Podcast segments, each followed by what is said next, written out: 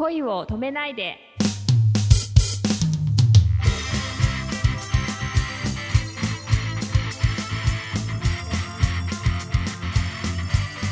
こんばんはレイミーです。こんばんは、くままるです。レイミーは何をこう表現しようと思って役者さんを志したんですか？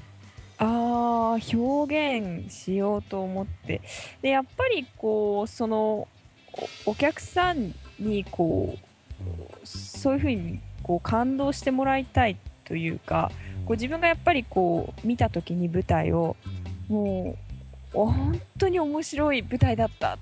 て心が震えることがあるわけじゃないですか。この役者さんのあのシーンがすごく良かったとか。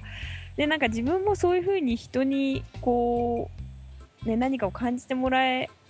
るようにこうなりたいなと思ってまあこう役者をこう志しているんですけれどもまあなかなか難しいですね。あのー僕もやっぱこうどちらかというと受け手よりはこう送り手になりたいと思っててあうん。ある程度ね今他の人の協力のおかげで「I Still Love You」とかそういう、えーポッドキャストのリうん。ーで表現っていう部分には携わらせてもらっててうん。やっぱり表現者ってある程度孤独な感じがするんですよ。ううん送り送り届けた時っていうのはこう結構空っぽになっちゃってそこをああ分かるよとかさ君の伝えたいことはこれだよねとかっていう風にこう、うん。帰ってきた時にやっと満たされるっていうかあー。送りっぱなしだとこう空っぽなまんまでさうんうんうんうんうんうんすげえ寂しいっていう気持ちが残っちゃうね。うんね。うんうんうんうんあのどうだったんだろうなああ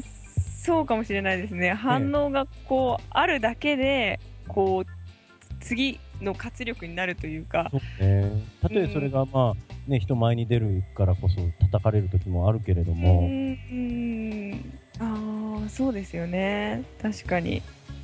本当にこう、何かをこう、伝えられたかなって思ってる時に、一人ぼっちな 感じうが、しいなって思うよね。ああそれは確かに寂しいですね。ね なんか舞台とかだとこう見見る人が必ずいいるから、はい何かしらのこう反応があるから、こうなんかあんまりそこを考えたことなかったんですけど確かにその何も反応がないとなるとちょっとねうーん怖いですねそれは。まあ、もちろん、エイミーが出てくれればもう山のようにこう、ね、反響が来るんじゃないかと思うんですけど、よしじゃあそれを それをこう目指して ありがとうございます。頑張ります。いやいや、これね、だから僕も本当、その、レインの今後の活動のためにも、この番あ組を育てていきたいと思うし、うーんねちょっと私もちょいちょい有名になればねまたこの番組が。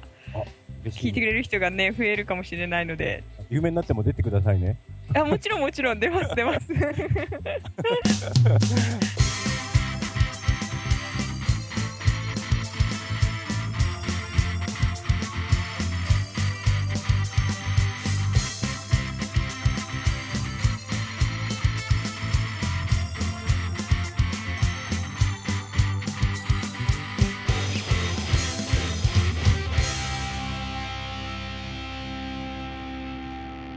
今日という日に感謝を。